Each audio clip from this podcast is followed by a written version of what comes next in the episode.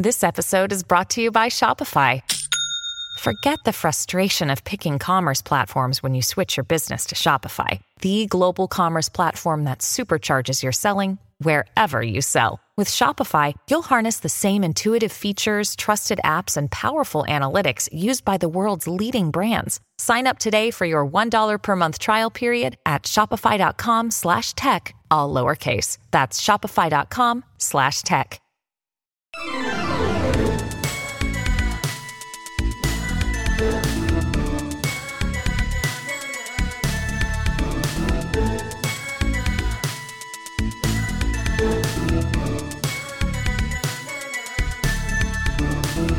Hello, and welcome back to Alyssa Explains It All. Today's a really fun episode because I'm going solo and I didn't ask for specific questions. And so I wrote down some things that I get asked a lot.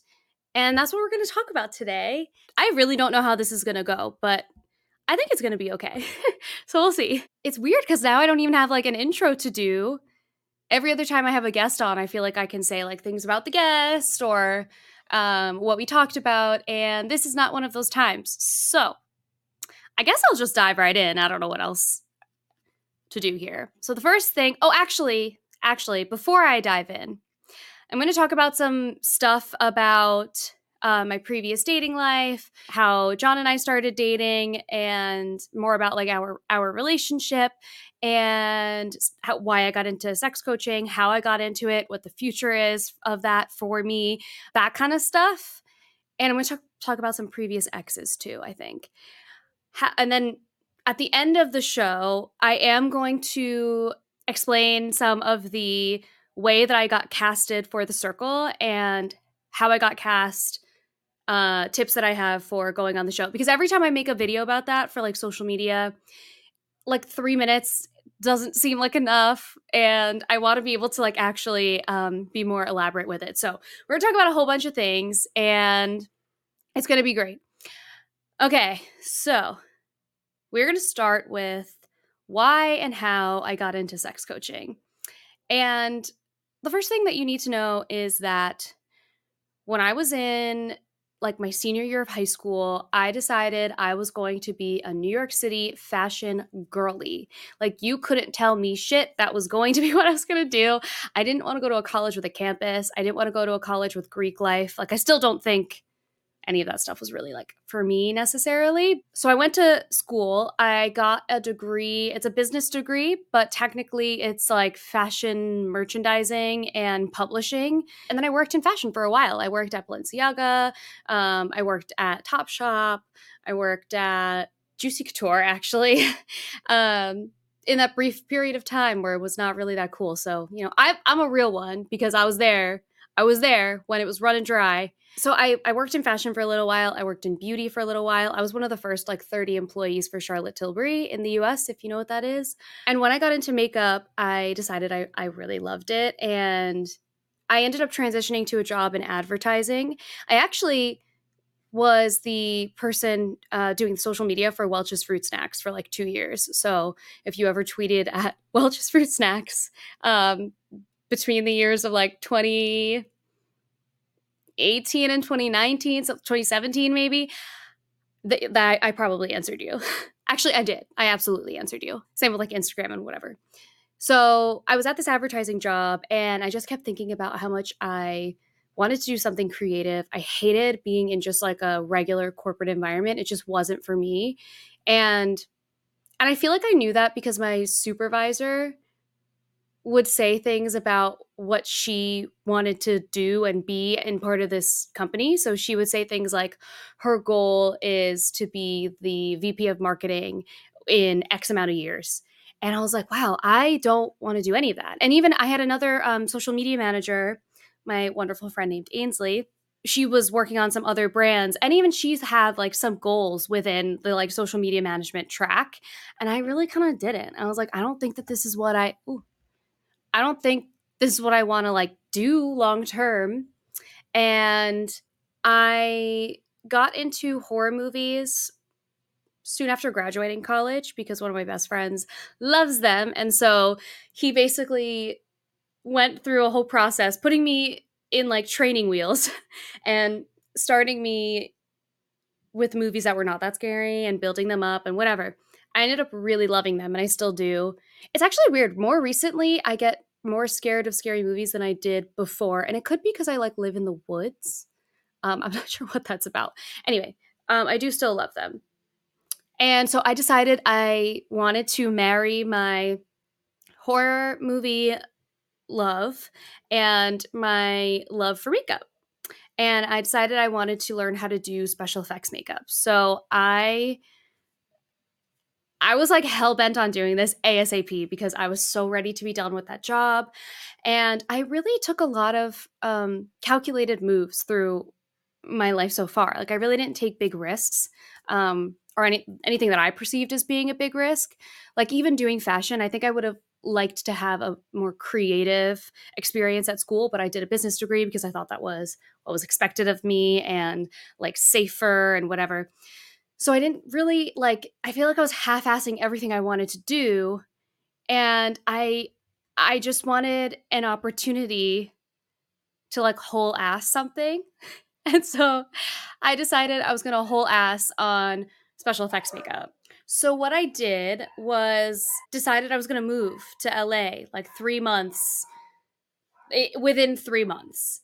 I left my advertising job I got a job at a Mac counter in Bloomingdale's, and um, and I had a lot of fun there. I learned so much, and then I moved to LA, and I moved March 2020.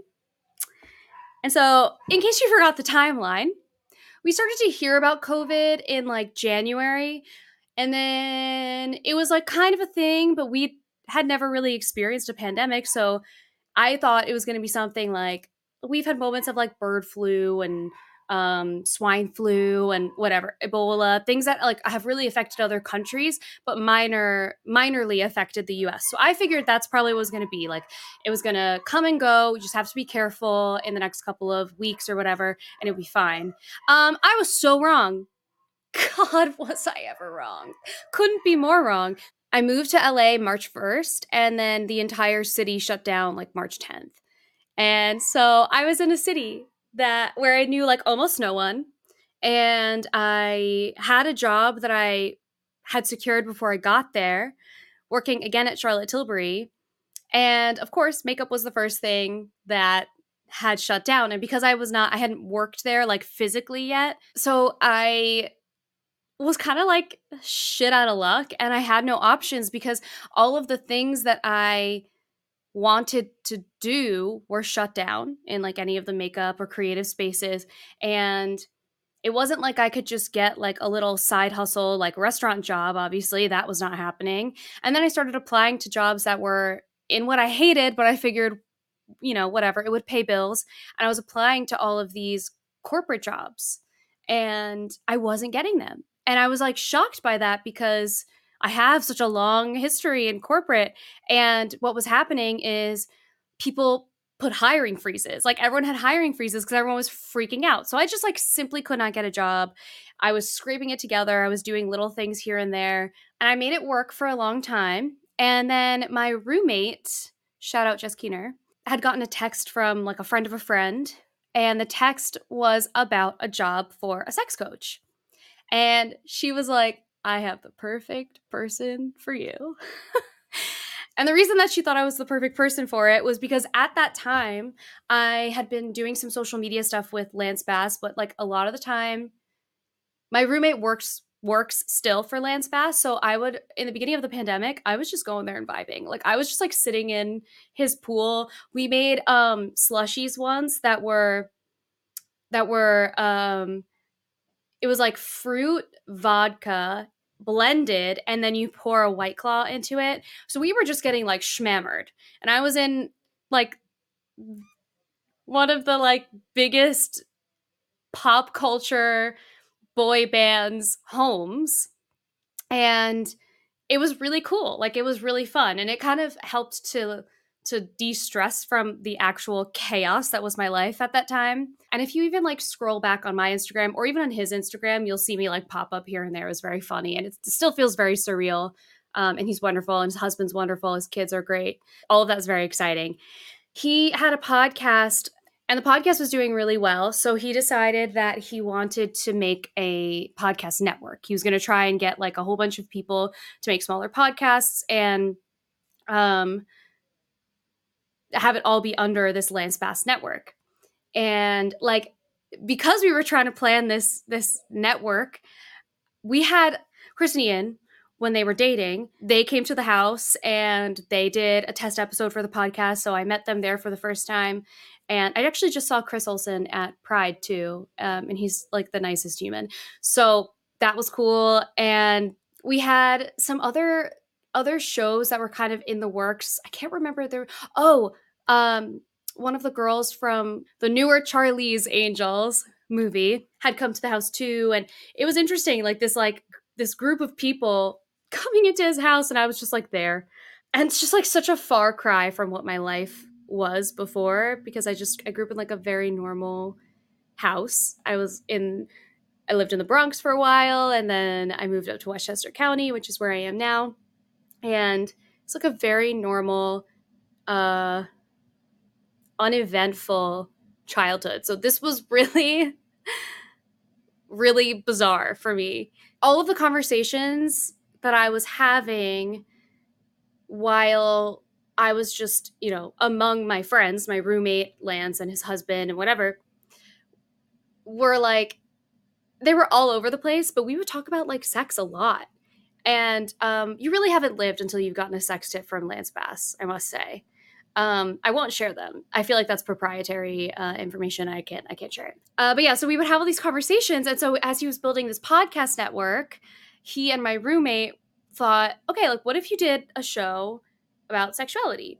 It was going to be a show closer to like what the OG Call Her Daddy was, where it was like really explicit, but very like frank and like putting everything out there. And that's where this was all headed. We actually, um, I have a, I will never ever put it anywhere, but I do have a test episode of the podcast um, that I did with Harry Jowsey. Actually, he came to Lance's house. Him and I did a test episode. It, I still have it somewhere. It's it's it's funny, but it's not going anywhere.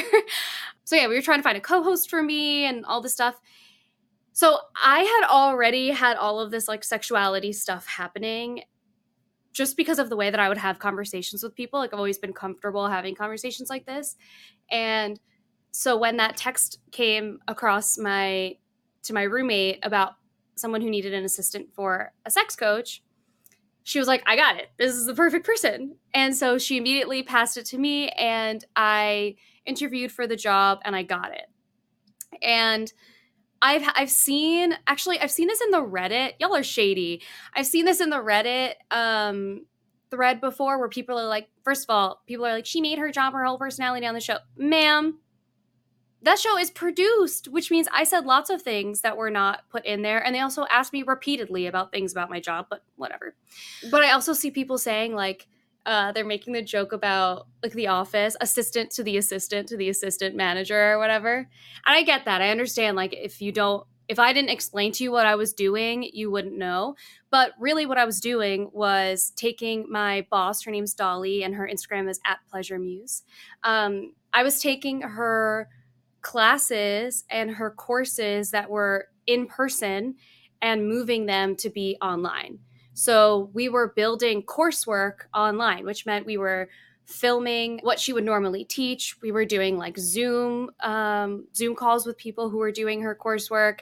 We built a website. Like it was like that kind of stuff. So y'all can suck my titty about that. That's so rude.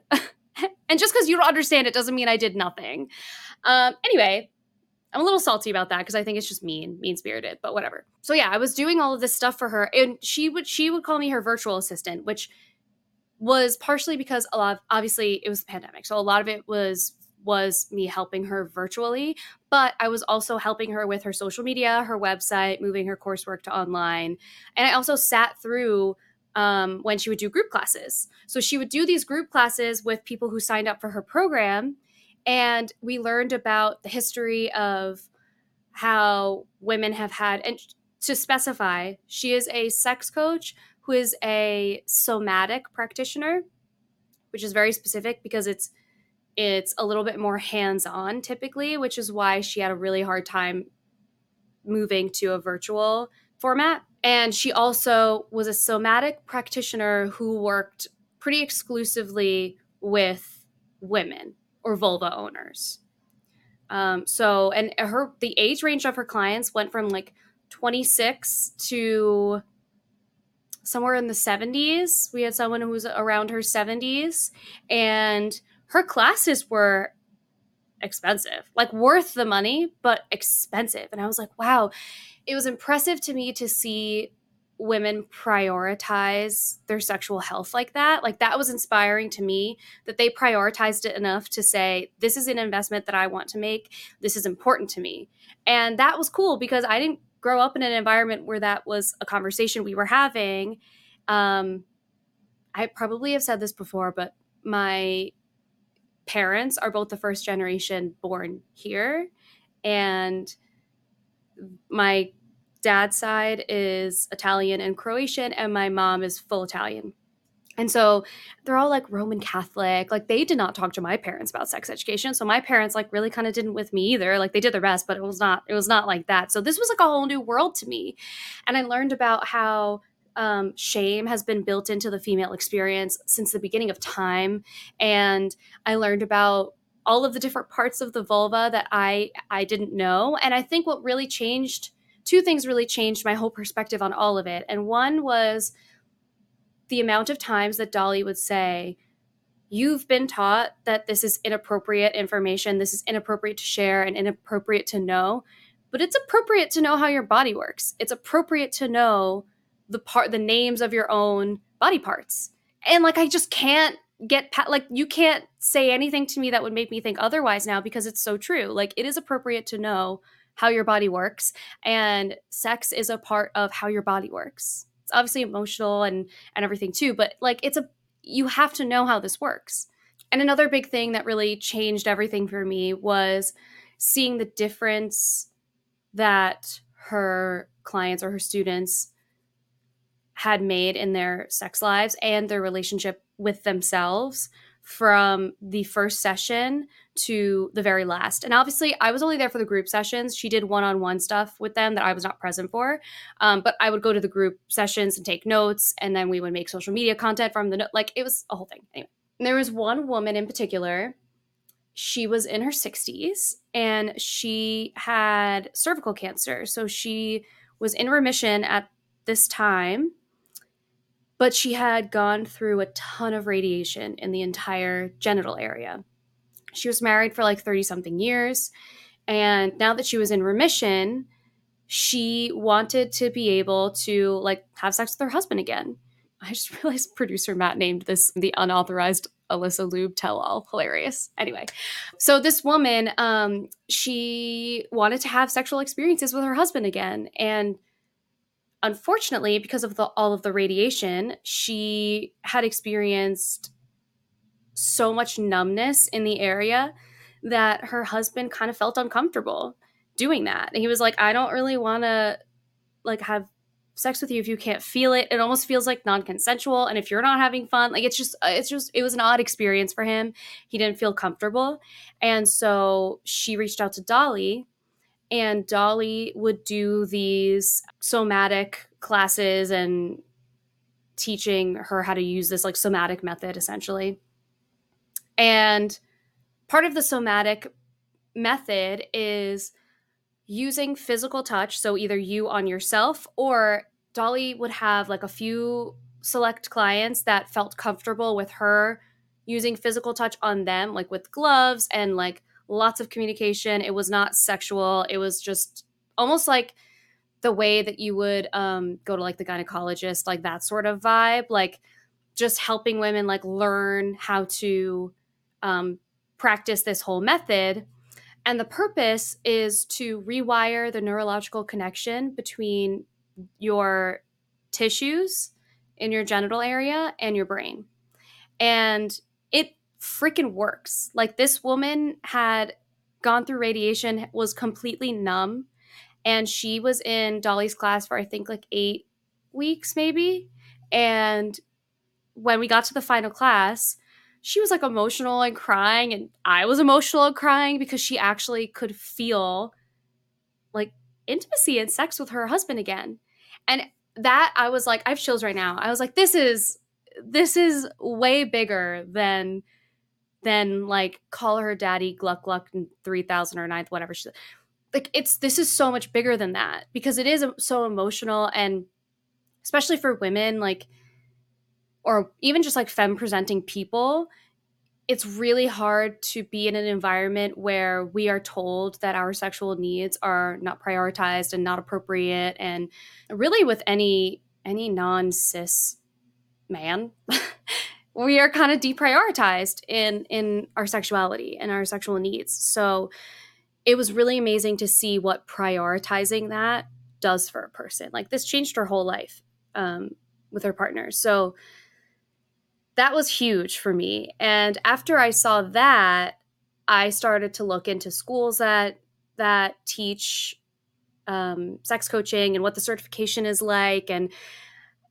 i was so sold on it because of how much it changed people's lives. And even now, I don't ever feel like I'm doing enough because being an influencer in the sexual space, or not even an influencer necessarily, a content creator in the sex ed space is so hard because so many things that you share are going to get uh, shadow banned or deprioritized in the algorithm at the very least. I've had plenty of content violations, and after a certain period of time, if you get enough content violations, they'll take you off the platform completely.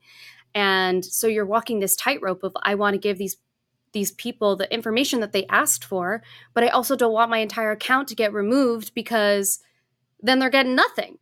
You know? And so that that's been really challenging. But even in the amount that I've shared so far, the comments that I get that are just like, I'm just so happy that you're here. Like, I'm just so happy that you exist in this space. That means so much to me. It really does. Because the emotional part of it is what sold me on it and helping people feel empowered to learn about their sexuality and know that it is appropriate and know that this is your right. Like, this is your right as a human being to know how these things work. And no one should tell you that it's inappropriate to know how your own body works. No one. It's not their place, it's not their job. So, yeah, so those comments mean a lot to me. I was looking into all of these schools. At the same time, I had watched The Circle like everyone else, and I loved it. And I applied for I applied for the circle using literally like the online form. Like I didn't do anything special. I did the online form and I filled it out like weeks before season two came back from filming. It was like I think while or maybe even before, because Lance Lance's assistant Lisa had gone on season two and catfished as Lance. So when she got on, I was like, you know what? I'm just gonna apply because she was like so excited. She um enjoyed the whole process of interviewing so much and she got it. And I was like, damn, okay. You know what? I'm just gonna apply. I also love the show and I'm just gonna see what happens. So I apply and I got an email back and they they wanted to interview me. I just remember like I don't think I told my parents until I was a couple of interviews in because it just I was like I need to see how real this is before I get excited. And we would do these interviews and a couple weeks later i would get another call for an interview and then a couple weeks later and you would interview with all of these different people. They would ask different things from you like what your strategy was going to be and whatever. So at that time i was an assistant to a sex coach so i just was honest. I was like that's my job. I had the vulva pillow. The one that i brought on the show was actually dolly's um, that i kind of hijacked and brought with me. Uh, she had moved out of la so I, I she wasn't going to get it for like months anyway. So I was like, I'll be back and I'll give it to her. So I just was being honest. That was my job. And they loved that. That and like it was not a strategy. It was just quite literally my job and literally what I wanted to do, what I was passionate about. I already knew I was looking into schools and certification programs and whatever for doing this. So it was so like it was very genuine that this is what I was what I was doing and they just really loved that. So they moved me through the whole process. And then at some point, season two came back, and I had already had several calls, interviews, and their wrap party was the same day as Lance Bass's uh, birthday. So I went to Lance Bass's birthday party, and the season two wrap party was also there. So I met some people then. I met Sammy for the first time there. Oh, I met Joey Sasso that day too, actually. So all of these people, I'm hanging out with these people who are who are part of the cast, but also it's Lance's birthday, so I'm hanging out with Lance and our little like group. And one of the people from the circle side of the party walked over to me and he was my casting director. So I was like, "Oh my god, hello. This is weird to see you in real life because everything had been virtual until then." And so I met him in person and I don't remember like he was he was drunk, I was drunk, like I don't know he's also a person who like he's not making final decisions so it's not like that gave me like a leg up necessarily aside from maybe like maybe he liked me more because he met me in person hypothetically um but all he said to me at that time was they love you so you just have to convince Netflix at the end of the day because you do this whole like casting process with the studio that films the show, which is Studio Lambert, which operates out of the UK. And so you're interviewing with them for a long time and then the final piece of it is convincing Netflix. And that's mostly your casting directors who are going to do that. So, yeah, so I just I was interviewing and interviewing and interviewing and I started the process in like earlier in the year, maybe like May or June, something like that and like sometime in the beginning of August, I get a phone call that was like so pack your bags because you're going to England in 2 weeks. And I was like, what? and and I made it. They were going to fly me out. And so I I did. I, I flew out and um, I think some of you probably know already. I was actually flown out for what ended up being season five, and um, I got put on season four. So I was in the UK for like two months. It was a long ass time, but I had so much fun. I love England and I love like English people, so I had a great time. Um, so yeah, and after all of that happened, I all I could think of was, oh my God, I'm gonna have this platform now. And I am really stressed about being responsible with my platform, being ethical with my platform, and using my platform to actually be helpful. I understand that a lot of the time people on social media are just trying to see like something casual, something light. They don't always want to be reminded of the real world. And I totally get that. So I wanted to exist somewhere in between. And I didn't want to feel like I was pushing people to buy things from me all the time like that sucks. Like i don't want to do that. I don't want to be like peddling products constantly. So i knew i really wanted to lean in as much as i could into like into the sex sex oh my god into the sex education content.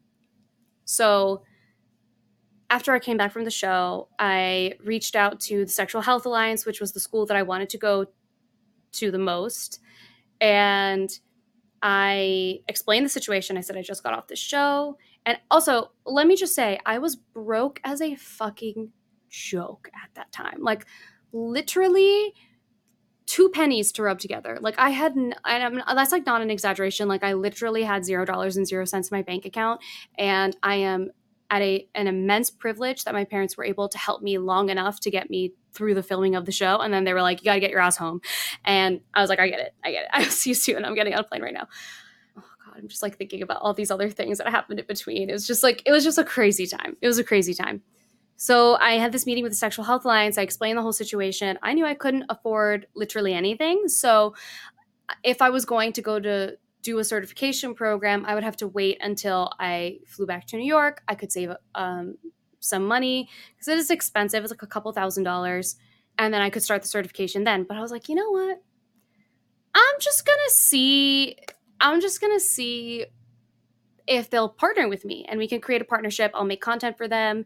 And that's what we did. So we ended up doing this this partnership together and I was able to take their courses and I was making a lot of content for them that they were posting on their channels and I was posting on mine before I even did this like the circle even came out. So yeah, so I was able to start start school. And now I'm still in that program. It's a lot of reading. And honestly my full-time job when i did get a after i came back from the show i had to get some sort of full-time job and i worked again in corporate and marketing. And i did that for like a little over a year. And that job was so um, intense sometimes that i and time consuming that I didn't really have that much energy to be reading like scientific journals and studies. So I uh, have taken a little longer than I wanted to in getting that certification. So I'm still in that program, but technically I am a sex coach right now at this second. Technically and legally, I'm a sex coach at this very moment. So, so yeah. And so now the future of that is going to be hopefully I'll be able to get certified through the American Association of Educators, Counselors, and Therapists. They're called AASECT um, .org if you ever want to go and check out their website and what the um, requirements are. If this is something you're interested in, it's aasect.org, and you can see all of that information there. So I'd like to get AASECT certified before I'm doing any sort of coaching on a wide scale.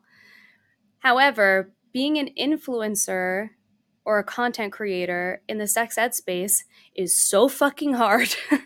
I've been put in I've had conversations with with brands that are like normal mainstream brands that were excited to have me work with them and then I wouldn't hear back from them and I would follow up and they would be like sorry, we just like saw some of the things that you posted recently and we don't think we're a good fit. And that's happened to me several times.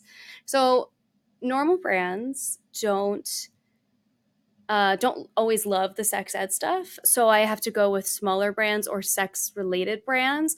And those are often small businesses. And so they don't have like, you know, Kellogg's money. I don't know. They don't have like money like that. So it's it's a hustle. It's hard. So I think the future of coaching for me is going to be I'm going to start coaching on a small scale meaning only taking five clients at a time and that would be 150 a month and i would talk to you every every week. So compared to what sex coaching would normally be that is zip. That is nothing. I don't mean to say that to sound like i'm giving you a deal but it's more to say like i'm not charging as a person who's like a like an uh, AASECT certified 10 years into my career sex coach. Like that i'm trying to be fair with with what that would be. So that's one thing. You can also subscribe to me now on Instagram and it's $5 a month and I will be posting at least once a week information that is more actionable than what I typically share on social media. So, for instance, um, I had done a post about praise kinks, and it was like a silly reel. And then in my subscribers, you got a list of actual things like phrases that you could use if you wanted to experiment with praise kinks. So yeah, so making stuff that's more actionable. I'm going to do worksheets and other exercises that you can actually take home and do. And so for $5 a month, that's not too shabby. So, if you're interested in supporting me in any way, or you're interested, and or I guess you're interested in getting any of those like kind of take home activities and worksheets and stuff like that, you can subscribe to me on Instagram. If you are interested in one on one coaching and it fits within your budget to do so, send me an email either at Alyssa Ljub, like my like all my socials are at gmail.com, or um, Alyssa explains it all pod, P O D, at gmail.com, either one. If you DM me on Instagram, there's a chance I'll see it, but it's not even like I get that many DMs, but I I can't I get so overwhelmed with social media sometimes and I'm not that social of a person in real life, so it's it's a lot of socializing and it's very exhausting. So I try and protect my peace a little bit. and I also I also feel like sometimes I don't know if I'm being taken advantage of necessarily and it's not purposeful at all. But I, I sometimes I think like it's kind of not fair that I'm putting in so much work and so much energy and and I don't really get anything back from it um, right now. And the expectation is that I will do you know one-on-one coaching for free and i just don't have the time to do that because i have to hustle to try and make money elsewhere because brands don't want to work with me. Anyway and the other thing too is i had my corporate job but it was impossible to make sex ed content because i want everything to be like double triple checked with sources and um, that are reliable and actual like scientifically backed sources and that takes a lot of time and if i have a full-time job i simply cannot do that. So I'm trying to find a good balance because I don't want to take advantage of my followers either. I don't really, like I said, I don't really want people like shoveling money at me. It makes me feel weird. Um, but I do have a service that I can provide. And so if that's something you're interested in, you can either subscribe to me on Instagram or you can send us an email. Also, on Instagram, we have a special group chat. So you can get more direct access to me. So even if you're not really that interested into in the sex ed stuff, but you want a more direct line of um, communication to me, you can subscribe and I will will have a subscriber chat. And anytime you send me anything, if you're a subscriber, it has like a little crown next to it. So I will be able to search for things way easier. So that's that. Okay, I do want to talk about how I got cast on the show. But I'll give like a little I'll give a little brief inside scoop about John and I because I said I would. Um, and if you haven't heard the whole story of how we started dating, you should go back to the first episode that we did together, which was I think December last year. And we explained the whole story. But I will tell some more parts of that from my perspective and what it's been like to date someone that I did a show with and who's younger than me and all that stuff. I think I say this in in that episode that I was like kind of like when I first met John, I was like, he's young, like he's really young. I think he was like 26 and I was, no, he was 24, 25, and I was 27, 28, something like that. And I was like, oh God, he's so young. Like I can't, like it's just, that's just so young for me. Like I would date people who are either my age or older. Like I have, I don't think I'd ever dated anyone who was younger than me. This is the first time. And, and I also am like, kind of an old lady. I was like, do you really want to like hang out with me? Like, I don't know about all that. But he did. Um, so, but what was happening was me, John and Yuling would go out for like drinks and dinner and stuff before the show even came out. And I think Yuling said it to me once. We like went to dinner and John went to the bathroom and she was like, do you ever think about? And I was like, I don't know. Um, because we have a lot in common, like having our um, upbringing be really similar and stuff like that. So we always had really great conversation and got along really well. And so uh, that was like all fine and good and friendly until the following year. And we had like kind of started dating in January of that year. And then I think he got like a little spooked because I am older and the expectations for someone who's like nearing 30 are very different than the expectations for someone who's like 25 ish in terms of dating. So not for everybody, but for for many people. And for me, like I'm just kind of like an old lady and I'm kind of I'm out of the period of time where I want to go out and drink t- like myself into an oblivion every weekend. Like I physically I can't do that and it also doesn't sound fun to me anymore. So we started dating for a little bit in January and he actually broke up with me, which made me really upset. But it, like he really just psyched himself out. He got really nervous and he he was like I don't I don't think that I can do this. I don't think I'm I'm going to be the right fit for you. And he like psyched himself out so much. So we stopped dating for a little while, but we kept in contact. Then we did the wrap party in LA, which was uh the end of May last year. That was when like him and I had seen each other for the first time since we had dated and broken up. So we went to the wrap party and I think like once we saw each other and we were around each other, everything just like all the feelings came back. And he actually said to me while we were there, he was like, I I really don't want to make any big decisions while we're here and because we're like going out and we're drinking and we're with all these people and like obviously like being in the show is a lot and whatever. So he was like, I really want to talk about this when we get home. So we came back to New York and we went to dinner and that was when he like had an official conversation where he was like I want to talk about this. I want to open up the possibility again. It was very mature of him. And that's what made me feel better about him being younger than me. I was like, okay. He obviously is like worked really hard on his communication skills and his life experience has made him mature in a lot of ways. So um, so yeah, and then we started dating again, and that was like the beginning of June last year. And yeah, and our relationship is fun because we do similar things, but not exactly the same. So we still can talk about what our day to day life is without feeling like we're just like speaking in a vacuum.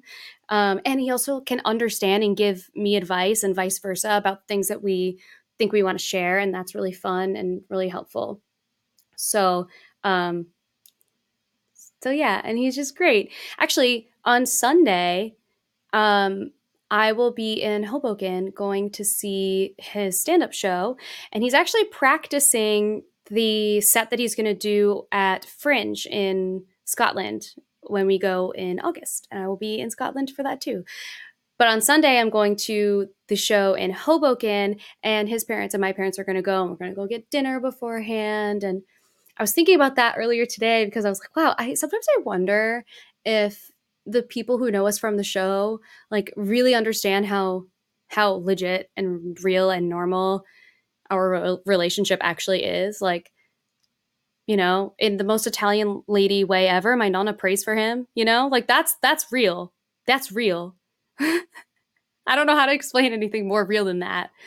Um it's so funny and yeah so we just we have a lot of fun together uh I think really the only challenges that we experience are honestly working in the same field because there are things that are going to be way easier for him than they are for me and there's going to be things that are way easier for me than they are for him and it's it's a lot of back and forth. Like last year, he wasn't losing any followers, but he wanted to gain followers quicker and he was like really struggling with it and I was still sort of gaining them at a quicker pace. And this year, for some reason, I am losing followers like every day and it's really strange and so i mean there's nothing i can really do about that but so now we're sort of like in a, a switch of a situation and supporting each other through all of that is really helpful because we understand. We both understand what that's like and how you know you try not to make these things your whole life but when it's your livelihood it kind of is your whole life. So doing all of that stuff while still staying connected to the real world and who we are and our friends from home. And it's cool to like meet each other's best friends. And like sat this past Saturday uh, he and I went to brunch with my sister and her fiance and my brother and her his girlfriend. And we like spent the day together. We went drinking for a little while and we had so much fun. And moments like that I think we've gotten more open with sharing our relationship now but there's always going to be so much more that's happening that is really just for us because our relationship is special and it's ours and it's real. And so I don't know if there's anything else I can really share about about John. I don't know. I think that's like that's like the bulk of it. He's a really good cook. I don't we one of the things that we we don't have in common is we don't have the same taste in movies because he will not watch a scary movie. And we try me and Matt, producer Matt, we tried. And it didn't go well. So So he's not a horror movie person, which stinks, but is not the end of the world. And um, like he likes uh, what the heck is it called? The Sopranos.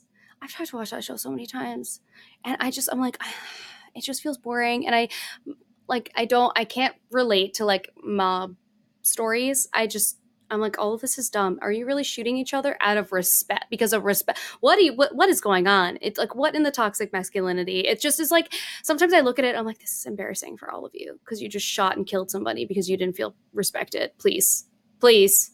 Anywho, so that's one of the things that we don't have in common, but we have gotten better about about wanting to embrace each other's preferences and actually have been pleasantly surprised both ways. So that's cool.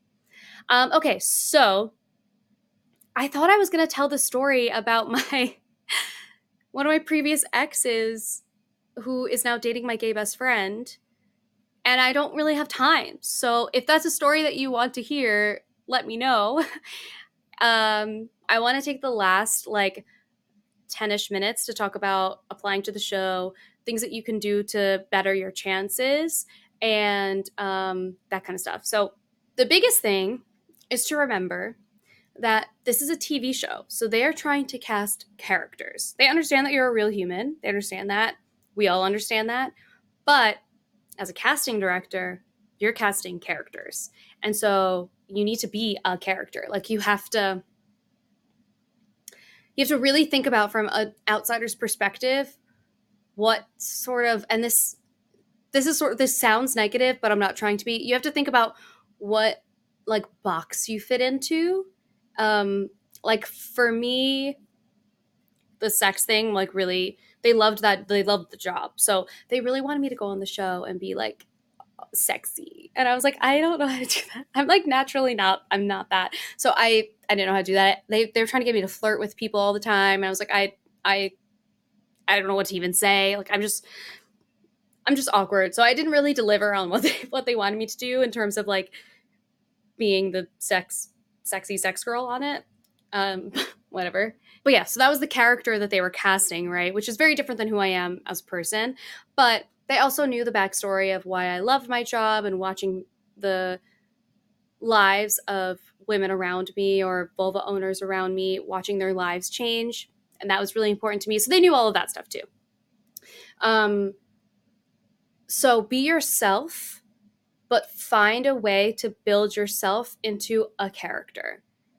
Um, yeah, because that that's what's really gonna make it easier for them to cast you.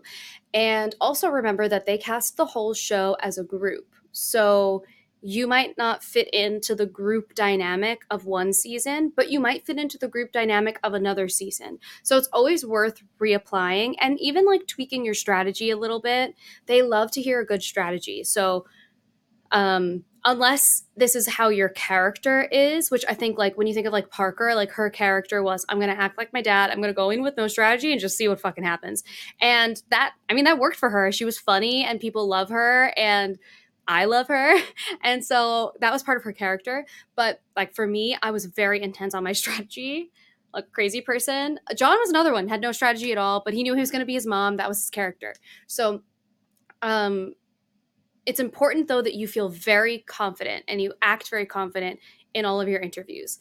It's not I think I can win. It's I will win because XYZ. Like that sort of energy is really important. Um, and if you if that feels like so unnatural to you and you can't do it, don't do a show like that because you're going to be asked the same to say the same thing over and over and over again with different inflection. Like I cannot emphasize to you enough when you're watching that show, I've probably said what you're watching 8 times because they're like, "Can you say that again but um more excited? Can you say that again but on this corner of the room?" Like that kind of thing. So, um I remember at the end of the day, my voice would be so sore because I was just talking all day. And you see like a little itty bitty baby piece of it, but you know, that's that's the way filming works. So super confident, make a character, remember that you're being cast as a group, and um really like the energy that you have is really important. Be really excited, be energetic and entertaining because obviously like they want someone who's going to be entertaining um, keeping in mind again what your character is and what that means. Oh, also be open to the suggestion of your casting director. So if you move on in this process and they say, Would you be open to catfishing? And originally you wanted to go in as yourself, say yes. Because any way that you play this game is fun and your casting director is trying to get you on the show. So if they say, I think you should go in as a catfish, they think your chances of getting on the show are higher if you are. I think the biggest thing, actually, the biggest thing of, of everything I've said so far is remember that you are a character to them, to Netflix.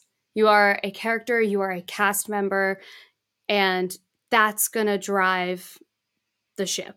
And don't be discouraged if you don't get cast for one season because you're cast as a group and you might fit into another one. Be flexible with your timing because they are interviewing a lot of people. And if you're a pain in the ass to schedule with, I can't imagine that goes well for you. I was driving across the country once and I had my last call, my very last, my final interview. And I was going to play, they have you play um, a fake round of the game. And the Netflix producers are watching that one. And so I was driving across the country. I literally paid like two or three hundred dollars for a hotel room so that I could be in a quiet place with Wi Fi. And I was there for like an hour and then I left ridiculous, really ridiculous behavior. But I, I was not going to reschedule that, and it just kind of was what it was. So, do what you can to make it work.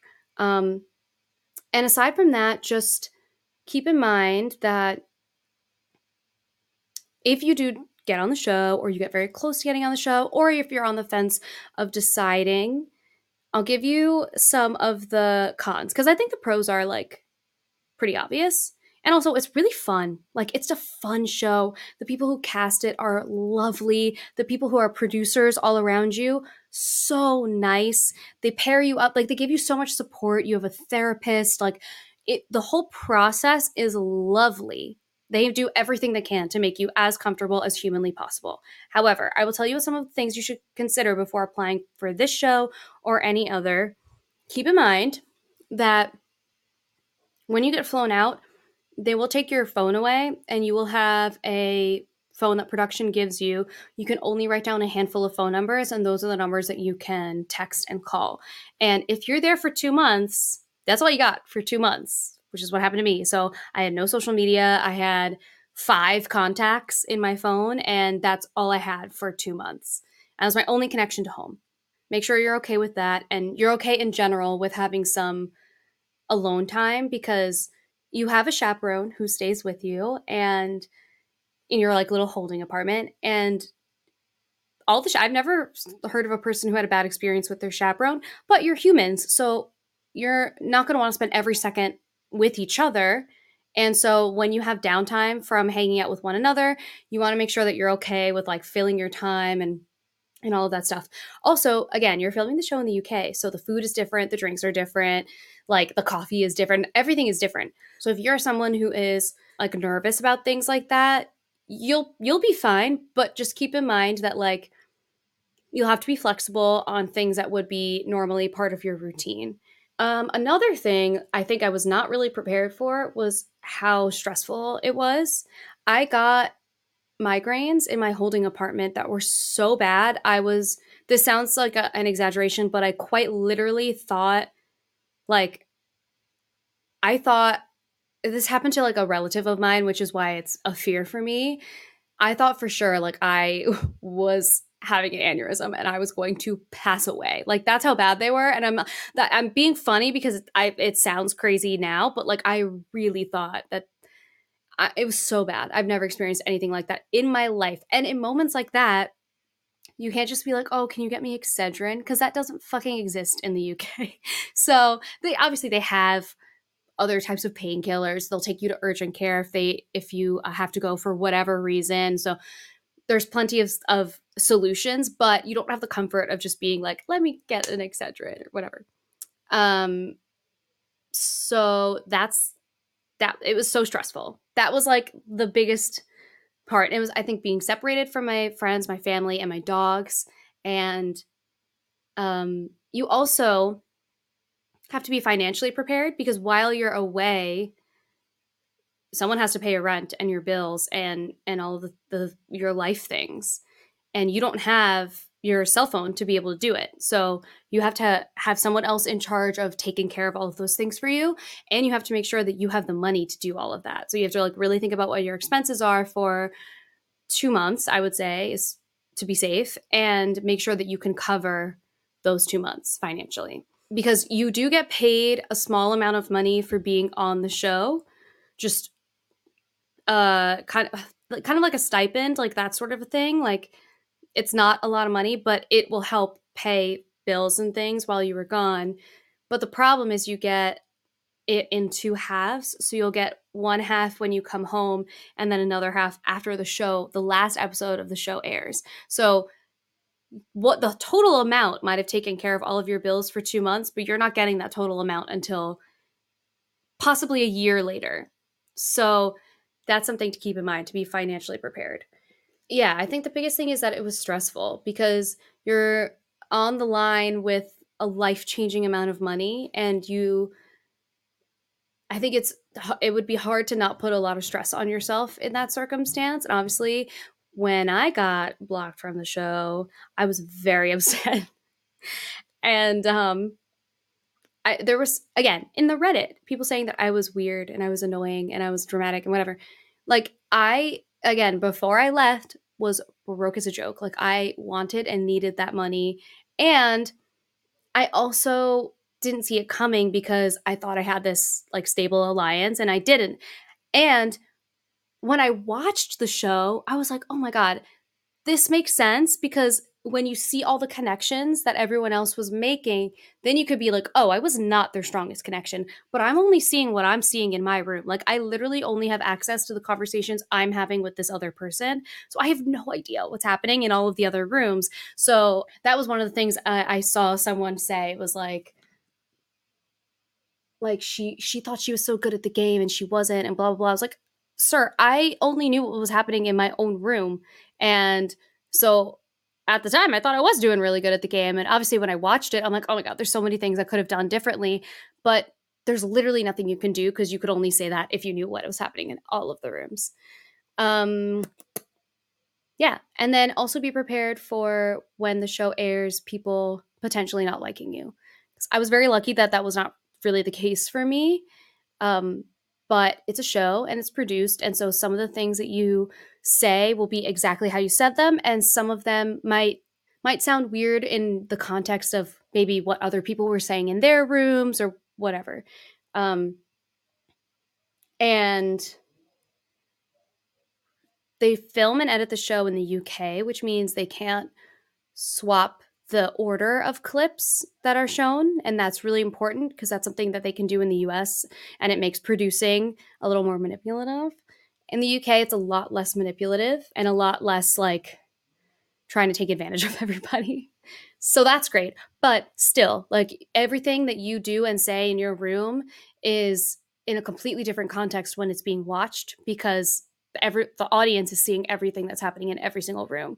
And so the stress of that is also weighing on me. I was like so scared to say literally anything that could potentially be like hurtful or sound mean. Like I really tried, and you know, there's only so much you can do. You're playing playing a competition show, um, and yeah. So then just be prepared for like for whatever the the fallout will be after the show airs, because you're at the mercy of strangers who don't know you, and you might think that it's not going to bother you, but there will absolutely be times where it feels overwhelming and you're going to need to lean on your support system um, and honestly get a therapist before the show comes out so that you have lots of support around the time that the show does actually air.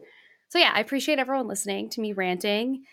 I feel like this was a nice time for me to just like say a whole bunch of things that I would normally have such a hard time saying because of the time constraints of social media. So, um, I'm glad that I got to have this time to like air a whole bunch of things out. If there's any anything that you want me to talk about that I didn't talk about today or have not talked about, you know, at any point, let me know. I do Q&A boxes on my Instagram pretty often. Um, you can DM me and I I might actually see it, but I can't guarantee I will. But I, I really do try. I really do try. I mostly have a hard time with a lot of back and forth because then that ends up in like the whole general folder and then I'm like, oh God, I, I don't know. So yeah, you can comment or DM or email or anything if you are interested in like a little baby step into getting more information about sex coaching, sex education, subscribe to my Instagram. It's only $5 a month. And you could do it for one month and see if you like it, cancel it, that sort of thing. You have total freedom in that way. And if you are interested in one on one counseling, or not counseling, one on one coaching that I could do over the phone, over FaceTime, or over email, you can send me an email to either alyssa alyssaljub at gmail.com or alyssa explains it all pod at gmail.com and I can get that set up for you too. I think that's it. I say that like I haven't spoken for over an hour. Thank you for listening. Thank you for listening to literally anything I've ever said ever because I constantly live in a state of thinking that no one cares what I have to say. So I appreciate that you do because if you made it this far, you care a little and I I appreciate that endlessly. And I am so thankful for the support that I have and the life that I have from having done the show. It means so, so much to me. It really does. And so I hope I can make you proud every step of the way. And if I don't, let me know directly. Don't put that shit in the Reddit. Those people are mean, evil. That that is what we call a bad neighborhood. Reddit.com. And I also like if you send me some negative feedback, I'll probably answer it and be like, "Hey, let's talk about it. Let's discuss." Um, yeah, so that's all. Thank you for coming um, to listen to the pod coming, like you came over to my house. Thank you for listening today and any other day. I love you. I love you. I love you. And I mean that because if you're listening to this, you are part of what changed my life. And I appreciate that very much. So until next week, it's been lovely chatting. This is Alyssa Explains It All. And it's a wrap. Love ya.